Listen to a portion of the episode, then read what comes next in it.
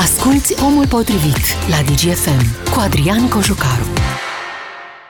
Salutare oameni buni împreună și astăzi pe frecvențele DGFM începe o nouă ediție de Omul Potrivit. Rămânem foarte atenți la ceea ce se întâmplă în capitală, dincolo de problemele pe care Rusia le creează la nivel global. Am vorbit zilele trecute, a fost Iulian Fota în studio, o să vorbim despre asta și săptămâna viitoare, evident nu ne scapă din ochi acest subiect. Dar aici, la noi între patru pereți, în capitală, cea mai mare regie de transport public de suprafață din țară, una cu peste 11.000 de angajați, este în a doua zi de grevă, protest, mini-revoluție, oricum ar vrea fiecare să-i spună. Asta înseamnă că bucureștenii, în speță vreo aproape 600 de mii în fiecare zi, și ieri și azi, s-au văzut nevoiți să-și caute un alt mijloc de transport pentru că șoferii și vatmanii au refuzat să iasă pe traseu. Ieri, la imediat după emisiunea noastră, la ora 14, Tribunalul București a decis că această formă de protest, această grevă, este una ilegală și că angajații trebuie să revină pe traseu, doar că lucrul ăsta nu s-a întâmplat nici ieri după masă, nici astăzi de dimineață și nici la această oră. Va fi o nouă judecată astăzi a instanței, dar e posibil ca și asta să fie ignorată având în vedere că liderii de sindicat spun că șoferii nu vor reveni pe traseu. Există totuși câțiva spărgători de grevă.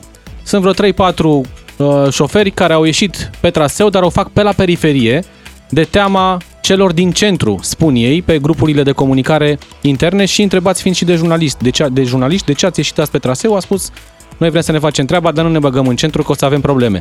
Deci vă dați seama că din cei 3-4 mii de angajați care sunt pe traseu în fiecare zi, doar 3-4 au avut curajul să își facă meseria. De ce se întâmplă asta? Pentru că această societate este controlată uh, în bună măsură și de sindicat. Iar sindicatul este controlat într-o bună măsură de politic. Și o să vedeți pe parcursul emisiunii că există o legătură foarte strânsă între liderii de sindicat și mediul politic și că această societate, care are un buget anual de peste un miliard de lei, cât un oraș măricel din țara asta, a fost căpușată și administrată politic în ultimii foarte mulți ani. De aici și dezastrul. Dacă mâine primăria capitalei ar renunța la subvenție, STB s-ar desfința, n-ar mai, n-ar mai exista. A răspuns mereu comenzilor politice și o să vedeți pe parcursul emisiunii de ce spun asta, iar cei care suflă evident sunt bucureștenii. Acum, liderii de sindicat spun că cer bani mai mulți pentru angajați, la salariu și condiții mai bune. Iar vatmanii și șoferii spun, domne, ne punem viața în pericol în fiecare zi. Mergem cu tramvaie care trebuiau casate, mergem cu autobuze și trolebuze care ar putea să ia foc la orice moment, în orice moment. Și s-a întâmplat asta. E drept. Societatea ar trebui să investească în astfel de instrumente. Doar că de câte ori s-a mărit subvenția de la primărie, banii n-au mers în condițiile lor de muncă, ci în salarii. Oamenii s-au mulțumit că le-a crescut leafa, deși în fiecare dimineață plecau cu același risc deasupra capului. Dar s-au uh, mulțumit cu partea asta financiară. Deci, cu problema e foarte complicată, încercăm să o deslușim astăzi. Florin Negulțiu, jurnalist Digi24, este alături de mine. Te salut, Florin. Bună ziua. Din 2010 încoace, este cel mai mare eveniment de acest gen în transportul de suprafață din capital. A mai fost o grevă în 2010, dar atunci a fost asigurată, conform legii, o treime din circulație. O treime din parcul auto s-a prezentat pe traseu. Acum e a doua zi, când niciun autobuz, mă rog, mai puțin trei, n-a ieșit pe traseu. Instanța a spus ieri, ieșiți pe traseu de îndată. Liderii de sindicat au spus, domne, stați în garaje. Astăzi, din nou, liniște pe străzi. Este ceva ce nu s-a mai întâmplat în transportul bucureștean. De ce? Orașul ăsta a fost luat static. De două zile de o grupare politico-sindicală, um, la fel cum s-a întâmplat acum câteva luni la Metrorex, că și sindicaliștii de la metrou, într-o bună dimineață, s-au blocat în subteran și au blocat uh, transportul de subteran. Da? Este același lucru. De ce se întâmplă acum? Șoferii spun că circulă cu niște cazane, lucru pe care noi l-am constatat în fiecare zi, nu? Și până alaltăieri mergeau cu aceleași cazane. Șoferii și mâine spun, vor merge cu aceleași cazane. Exact. Șoferii spun că au salarii mici Spune asta unui profesor debutant. Poate un șofer de la STB să-i spună unui profesor cât câștigă? Nu cred. Deci salariul în STB, să ne înțelegem, este între 4.000 și 6.000 în mână. În învățământ, după 40 de ani vechime, ajungi la 4.400 de lei în mână. Cu toate gradele didactice și uh, cu gradațiile de merit. Um, ca la metrou, și aici, la STB, constatăm o mică coincidență. La Metrorex, protestul ăla, blocarea în subteran, sindicatul lui Ion Rădoi, a acționat în forță, într-o veritabilă mineriadă sindicală, în momentul în care ministrul de la acea vreme a vrut să scoată sindicatul din afacerea uh, Gheretelor. spațiilor Da. comerciale de la metrou. Ce s-a întâmplat la STB? Că cazanele astea n-au apărut din senin, nu? Nu Ne întrebăm pot, de să, ce acum? nu pot să iau uh, de bună uh, motivația asta, că se circulă cu niște autobuze vechi. Știam lucrul ăsta. Păi, poate că are legătură cu ce spune domnul Criț, cu Adică directorul Um, STB.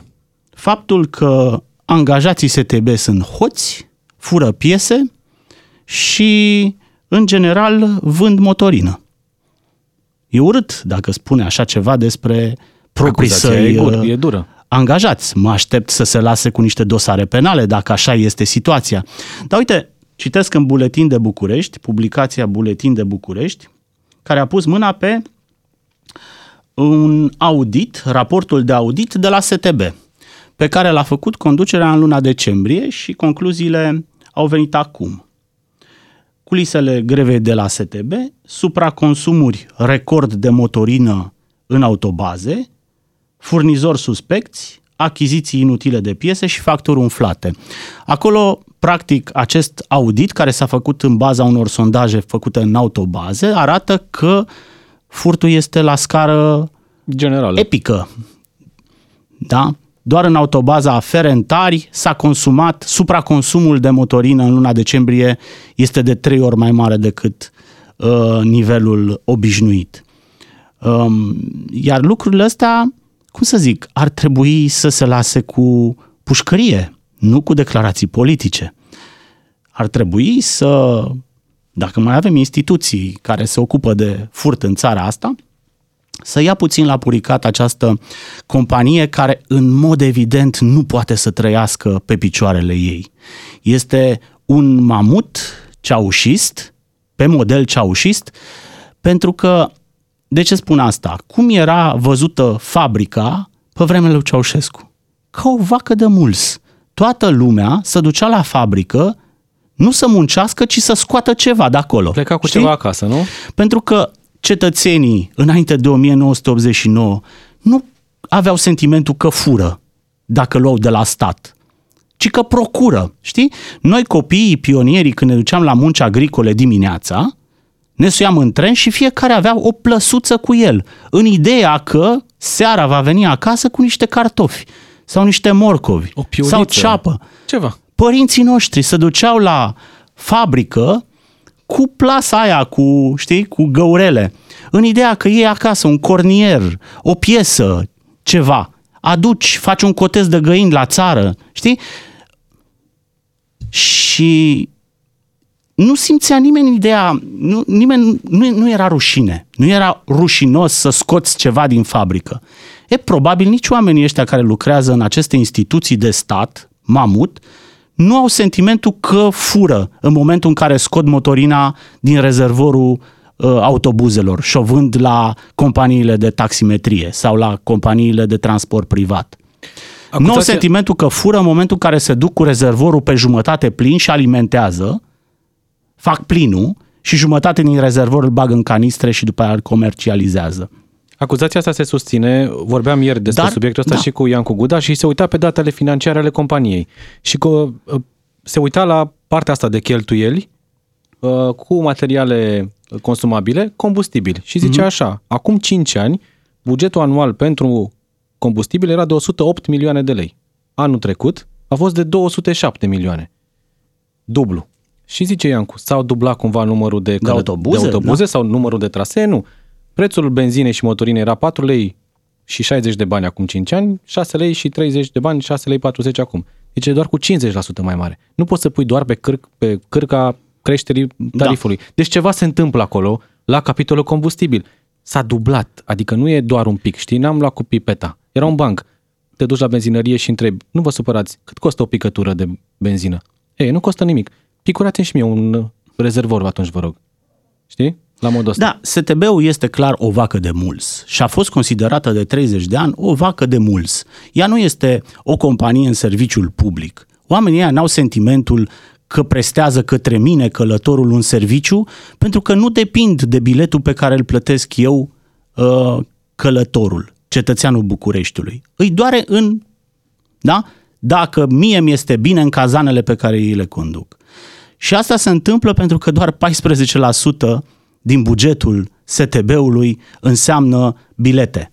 Restul este subvenție. Și Ei subvenția a depind de crescut, mâna Florin. politică, de pixul ăla care le uh, aprobă bugetul, le aprobă subvenția. Păi dacă tu ai 80% subvenție, peste 80% subvenție, ce interes ai tu să prestezi un serviciu de calitate pentru uh, cetățeni, pentru călători? Nu interesează. Dacă Singurul eu îți spun, lucru... Florin, du-te și tu la muncă. O să faci 15 lei. Dar îți mai dau eu 85 ca să-ți ai și tu 100. Uh-huh. Mhm. O să zici, ei, dacă tot îmi dai 85, de ce să mă mai duc? Cam așa e și aici. Și m, apropo de uh, subvenție, urmăresc subiectul STB încă de când acoperam domeniul administrației locale. Era vreo 500 de milioane prin 2015-2016 crescut subvenția. subvenția. Anul ăsta a fost 800, anul trecut, uh-huh. 882 de milioane și a fost un vârf în vechea administrație de 987 de milioane, deci aproape dublu. Știi ce s-a întâmplat concomitent cu creșterea subvenției? A crescut bugetul de salarii, aproape la fel. Rămâneau Cât foarte din puțin uh, bani. bugetul STB-ului se duce în salarii? 75% din buget. Dacă subvenția crește, Așa. 75% din noua sumă se va duce pe salarii. Tu ți imaginezi o companie privată Niciuna n-ar putea să care facă asta. să trăiască în felul ăsta, 75% din toți banii pe care îi are să-i bage în salarii, păi ce pretenții să ai tu să achiziționezi autobuze și tramvaie uh, civilizate sau să uh, faci un serviciu util și bun pentru cetățeni. Niciun fel de pretenție, Eu niciun înțeleg și fel pe de șoferi, interes. înțeleg și pe vatmani și într-o măsură le dau dreptate. Da, își pun mulți dintre ei viața în pericol pentru că astea sunt utilajele pe care sunt obligați să muncească. Dar în același timp, hai să poate să exagerăm noi, să zicem așa. Nu e și o complicitate? Domnilor, nu ne mai dați și anul ăsta 20% în plus. Mai bine băgați și cumpărați-ne un tramvai nou sau un autobuz ca să nu risc viața în fiecare zi. A fost și o complicitate cumva a angajaților. S-au mulțumit cu mai mulți bani la leafă, dar cu aceleași condiții de muncă. Adică banii ăia în plus de la investiții, de la subvenție, s-ar fi putut duce foarte bine în investiții. Bun, Fraților, acum- tot pentru voie, scaunul de sub fundul vostru va fi unul mai sigur. Nu vreți așa decât să vă dau 200 de lei politic la leafă? Bun, Adrian, nu poți să pui pe cârca muncitorului o decizie de management. În mod clar, aici este un management găunos. Cons- felul în care este construită această com- companie este găunos. Felul în care Iar își răspuns face... mereu intereselor politice. Exact. Felul în care își face bugetul este nesustenabil în orice fel de economie, în orice fel de piață. Dacă tu 75% din toate veniturile le dai pe salarii, asta înseamnă că compania poate să stea pe propriile ei picioare și va depinde în permanență de o bunăvoință politică. Iar asta se răsplătește. Nu? Când se răsplătește? Sau cum se răsplătește? Păi se răsplătește în momentele necesare, utile din campania electorală. STB-ul este o societate condusă de liberali da? și cu un sindicat deținut de PSD. Da? Cine asigură, de fapt, managementul acestei companii? Com- conducerea companiei sau sindicatul? Pentru că uneori interesele se întrepă- întrepătrund acolo, nu? Uh, Să știi că au fost foarte mulți directori de la foarte multe partide. Ad- În 2016 au fost Și patru PPDD directori într-un an. și au fost PMP. PPDD, PMP, PNL, PSD, toate PSD. partidele și-au pus oameni acolo. Mhm. Și în Consiliul de Administrație, care e decis o bună parte și de Consiliul General al Capitalei, sunt oameni puși politic. Iar ieri, la DGFM, intra în direct cu Lucian Mândruță un uh, angajat de acolo, care spunea, domnule, să nu vă gândiți că vine liderul de sindicat și spune în autobază, stați acasă.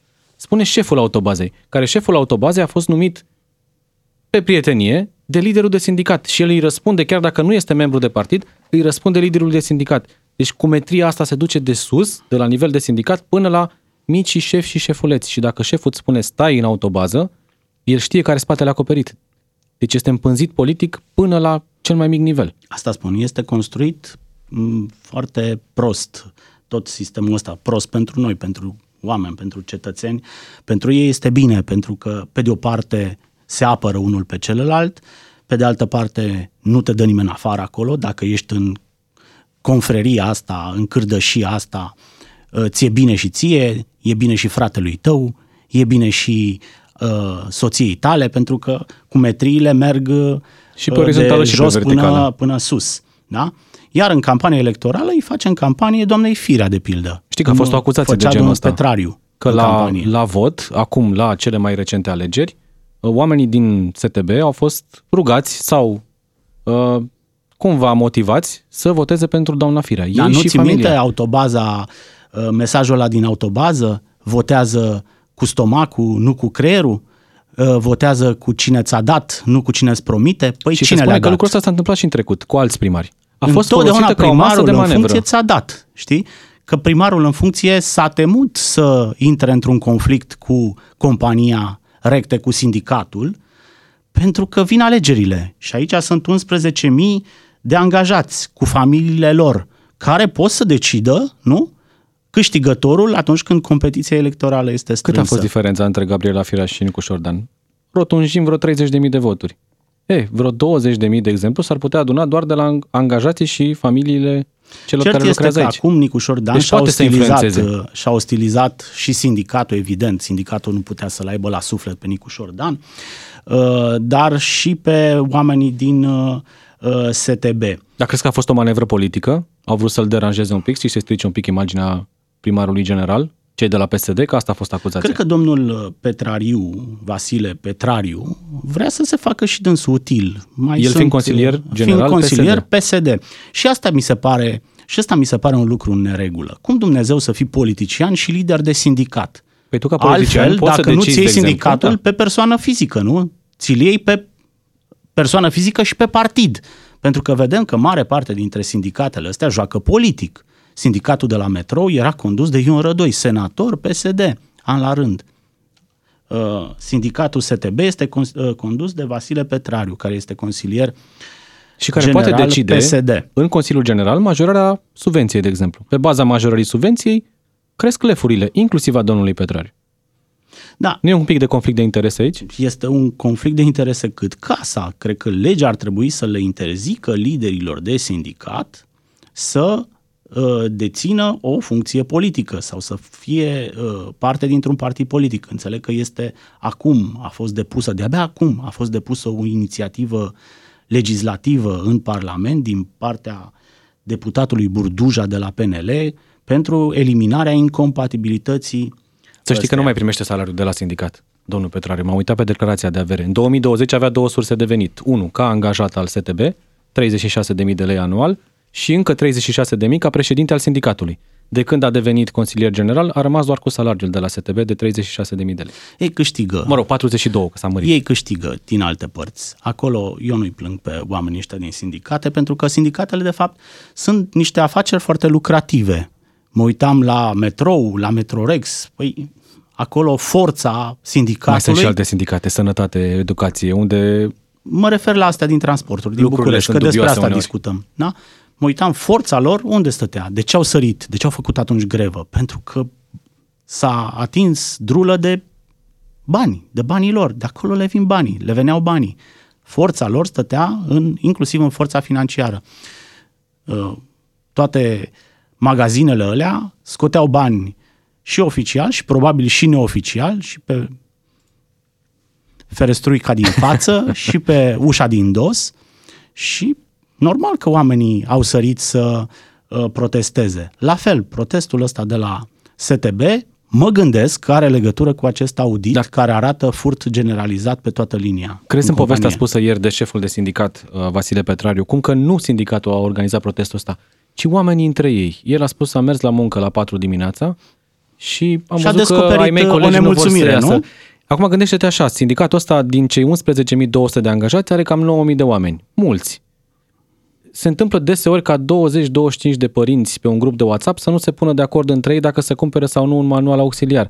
Dar aminte 9.000 de oameni să decidă la o unison, astăzi nu ieșim pe traseu.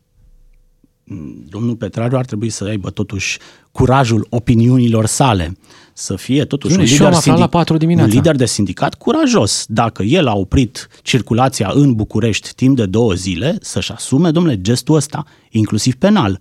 Dacă este un lider de sindicat uh, bătăios, cu sânge în el. Nu fugi acum să spui, domnule, eu n-am aflat, am aflat și eu, m-am dus la serviciu M-am și luat pe vreau oamenii surprindere. să facă grevă și am venit și eu, m-am uh, pus în, m-am trezit în fruntea lor, dar nu eu am făcut lucrul ăsta pentru că nu vreau să răspund penal. Cred că domnul uh, lider de sindicat ar trebui să fie un sindicalist curajos. Dacă crezi că se va lăsa cu astfel de condamnări penale, Păi dacă mai avem lege, legea ar trebui la metro aplicată. s-a întâmplat ceva?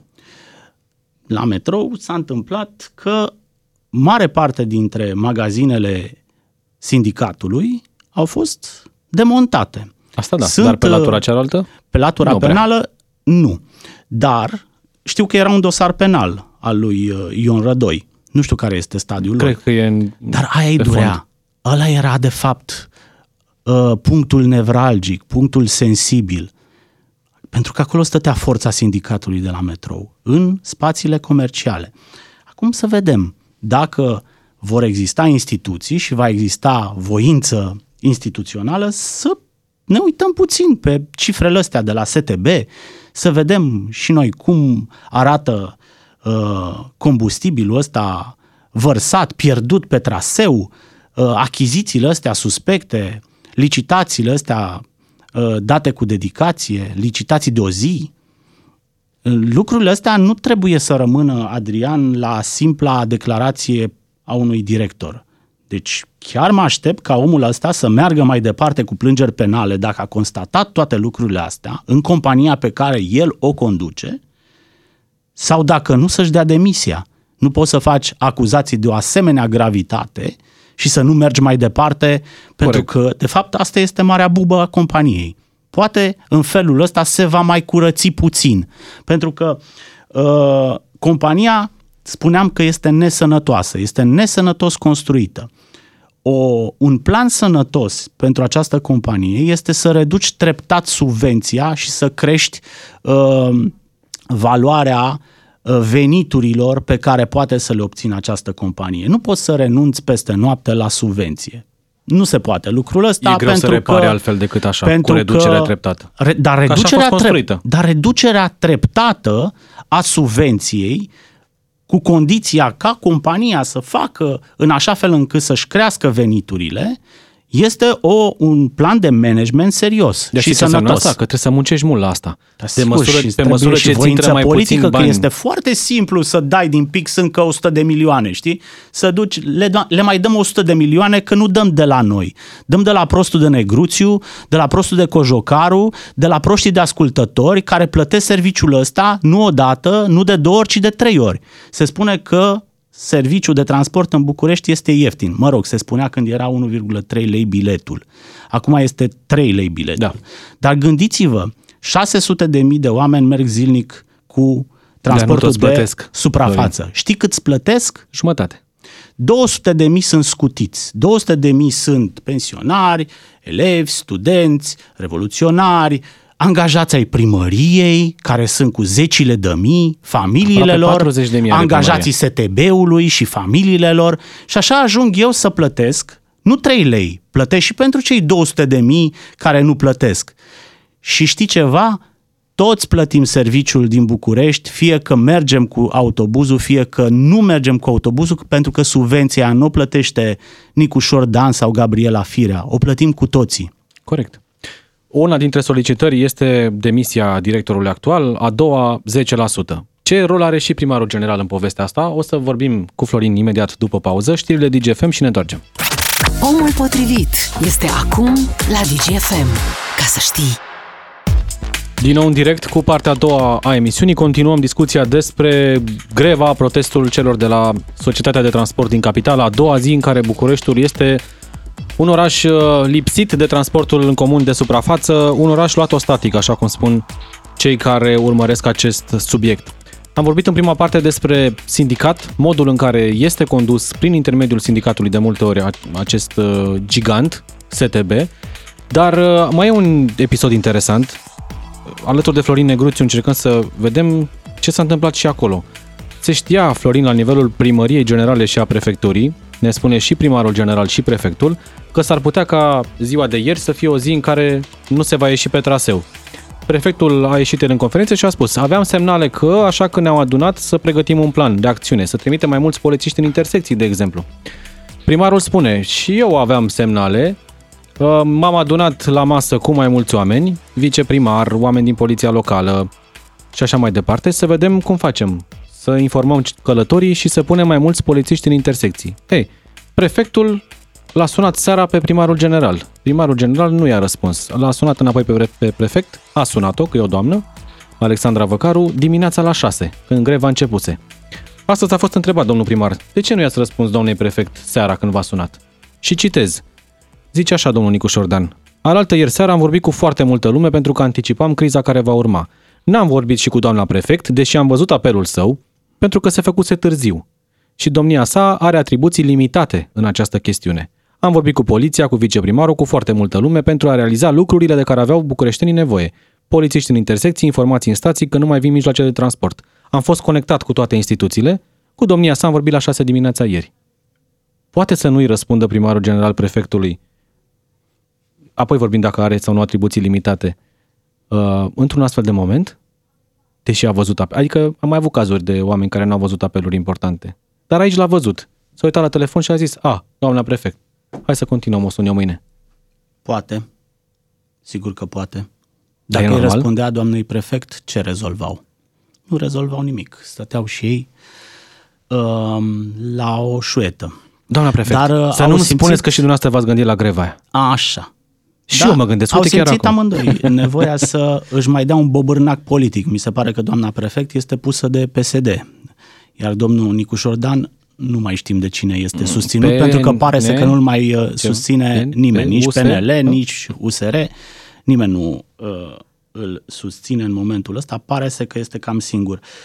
Greva asta spontană a fost, așa cum spui și tu, atât de spontană că Toată știam de alaltă ieri.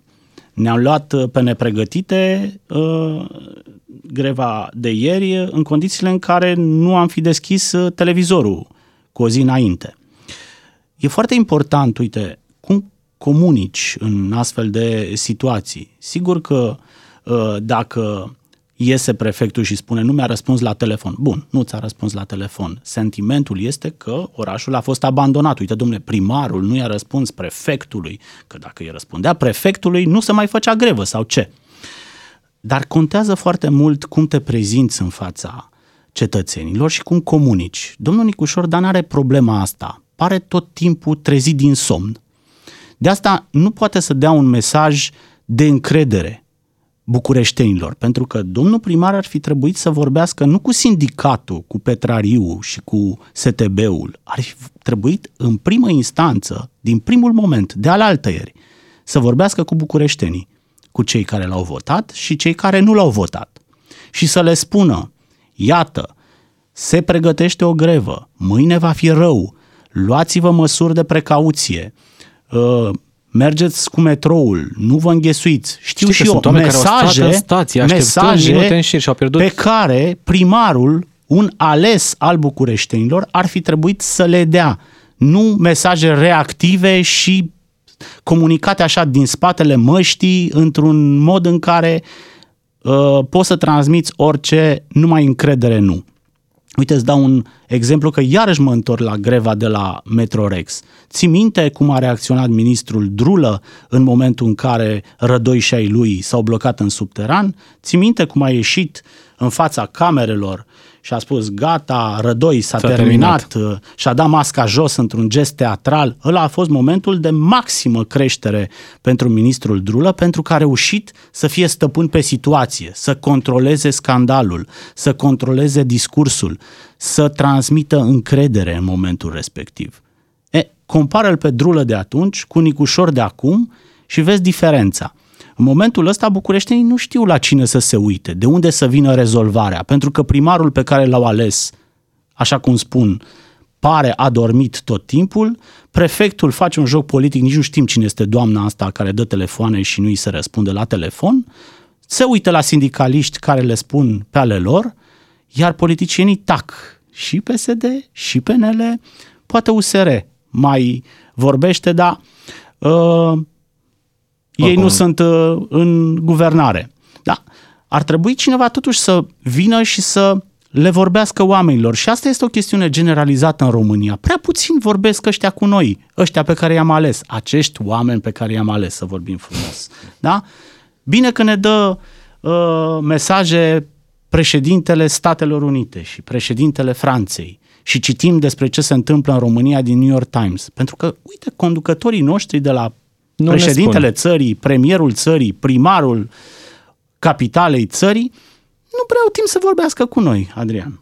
Uh, situația asta intră și în sfera penală, evident. E o decizie a instanței care a fost încălcată ieri. Așteptăm a doua decizie a instanței de astăzi, iar ieri la omul potrivit, directorul STB spunea că toți cei care au participat la această grevă, adică șoferii și vatmanii, vor fi sancționați. N-a spus dacă, de exemplu, li se va desface contractul de muncă, spunea așa, nu o să fie plătiți pentru ziua de grevă și o să le imputăm și costurile, adică acei bani pe care noi am fi încasat dacă ei mergeau pe, pe traseu. Și nu doar asta, și curentul electric. Spune, noi avem un contract cu un furnizor la un anume consum pe zi. Ieri n-am folosit acel consum, dar îl plătim. Foarte bine. Și mai este un lucru pe care, nu știu, poate ți se pare minor, dar, nu simți dar sunt, pe oameni, pe sunt cei... bucureșteni care au abonamente. Da, da? li se care va prelungi plătit, cu două zile, nu? spunea domnul director. Hai să le da. spunem oamenilor ce se întâmplă cu abonamentele lor. Hai să le spunem oamenilor ce pot să facă în momentul în care plătesc un serviciu, se așteaptă ca el să fie livrat și se trezesc în mijlocul străzii că n-au ce să facă. Uh, ca să nu spun că toate serviciile astea de ride sharing au triplat uh, prețurile ieri, pentru că toată lumea iese la jumulit, la jumulit fost, uh, bucureșteanul. O zi foarte bună, un profit foarte, foarte bun.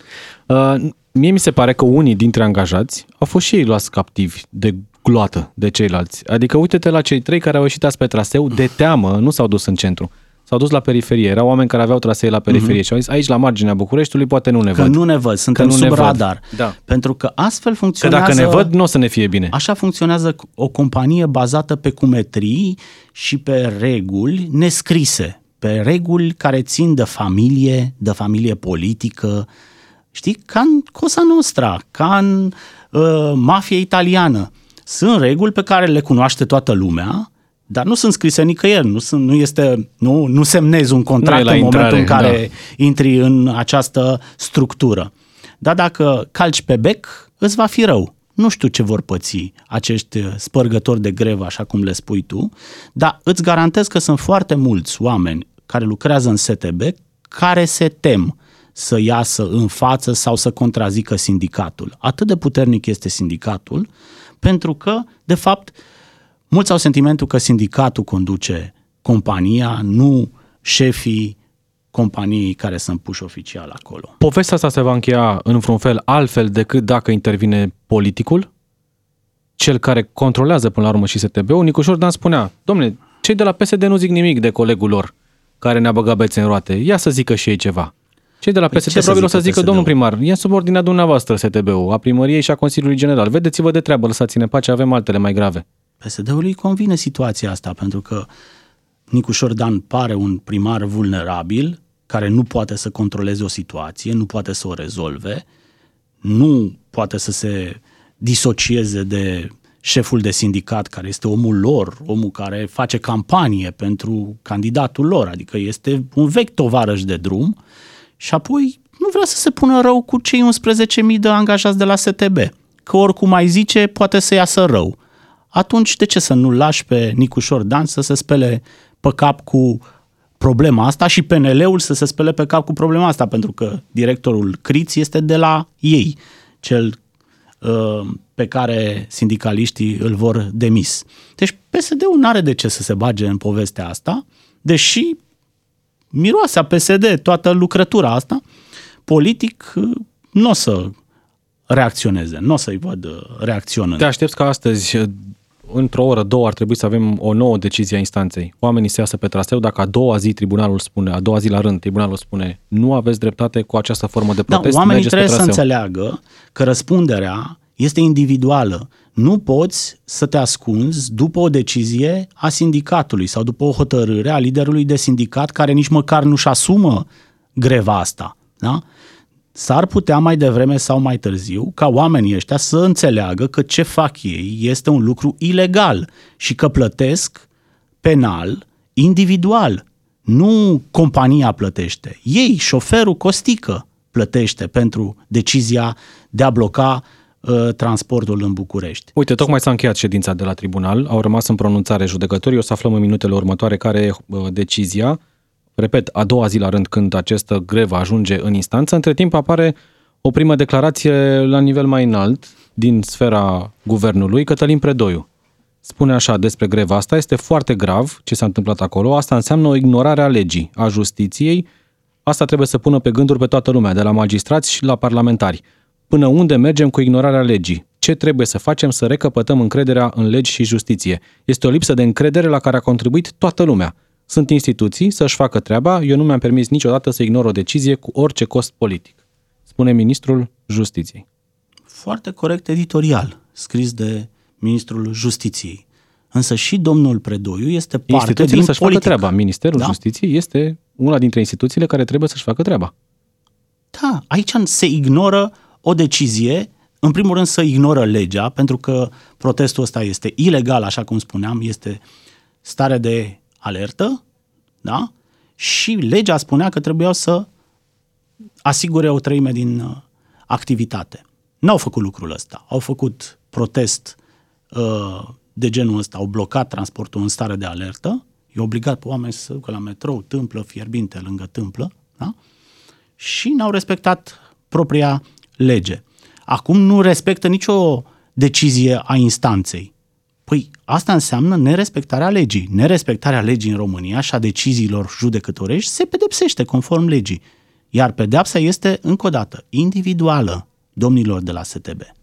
Știi că în București mai există un astfel de mamut, care deocamdată e unul tăcut, dar care la fel, exact ca la STB, aceeași metodă de lucru, cu acel, la fel de mulți bani dați, uh, fostul uh, Radet, actuala termoenergetica, unde sunt iarăși câteva mii de angajați, un sindicat foarte puternic și o subvenție foarte mare, din ce în ce mai mare.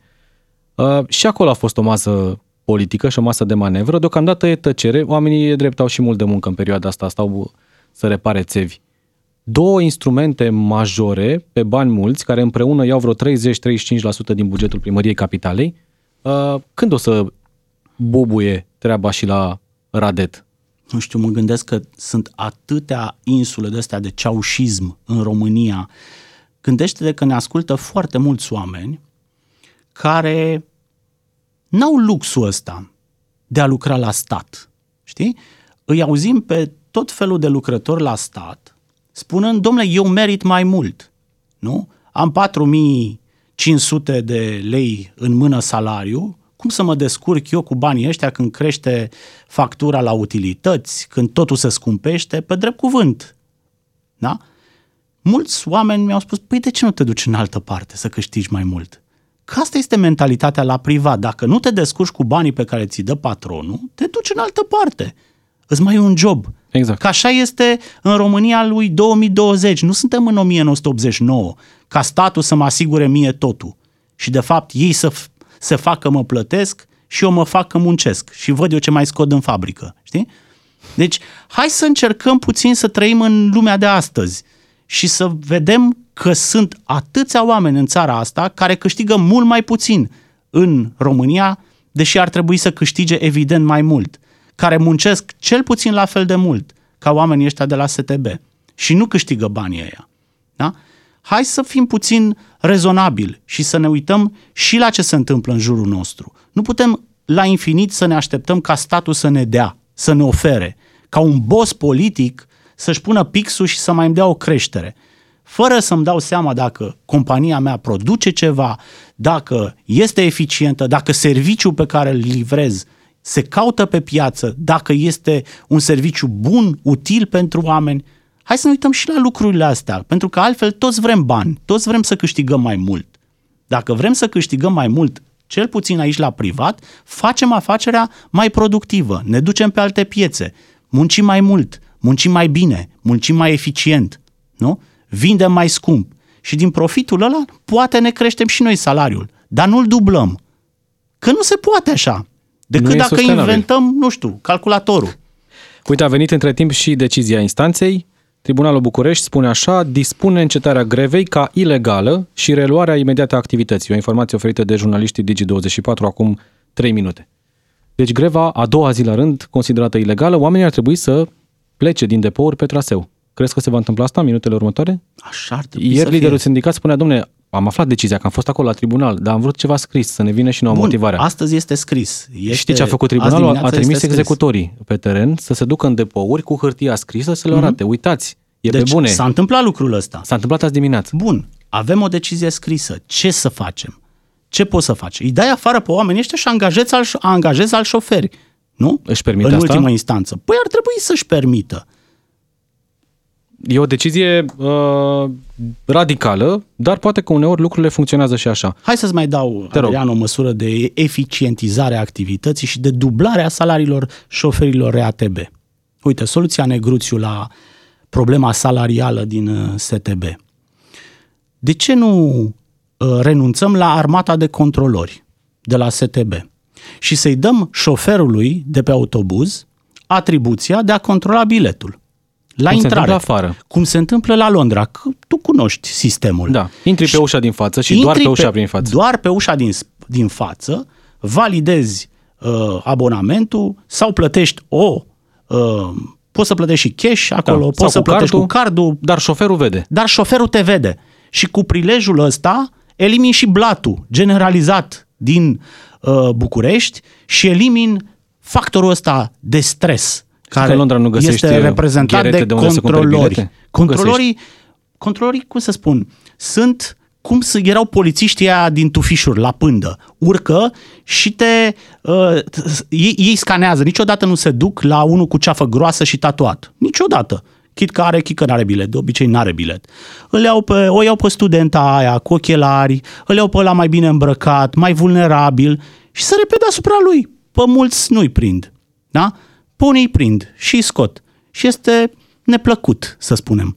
De ce să ții armata asta de controlori când poți să eficientizezi serviciul făcând acest lucru cât se poate de simplu? Suntem în secolul tehnologiei și încă există gherete la care îți cumperi cartelă. Când lucrurile ar putea să funcționeze foarte bine prin aplicații, plăți contactless și așa mai departe. Exact.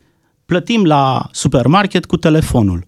Știi că de sunt ce foarte nu puține urci, autobuze și tramvai în București. de ce nu care au urci pe astfel de ușa din serviciu. față, pui telefonul, că toată lumea, absolut toată lumea are un telefon smart în momentul ăsta și rezolvi problema blaturilor și banii ăia care îți rămân din uh, concedierea controlorilor îi dai uh, șoferului de pe RATB și Dar nu știi va de ce avea în- 4.000, va avea 8.000 sau va avea 100 de milioane pe lună. Și atunci toată lumea e mulțumită.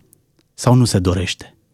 Păi oare va fi toată lumea pentru mulțumită? că sunt mulți în spate. Asta pentru zic. că din 11.000 de angajați de la STB, 11.000, doar 4.000 sunt șoferi și vatmani și restul stau în spate. Prin bi- birouri, pe la depouri. Uh, s-ar putea să, suferi, să superi. O soluție a negruțiu ar putea să supere tot sindicatul. Dacă directorul vine și spune de mâine desfințăm posturile de controlor și de casier și încă, nu Dar știu, poți să câteva pui sute întrebarea asta. Ia să vedem, personal bucureștenii testa. ce zic. E, Poate ne o spun să ai pe, pe, susținerea lor, pe da. Facebook. Da, o să ai susținerea lor. Mai avem câteva minute, uh, Florin, la dispoziție. Instrumentul ăsta politic se va opri vreodată în- într-un oraș ca București, unde și bugetele sunt pe măsură?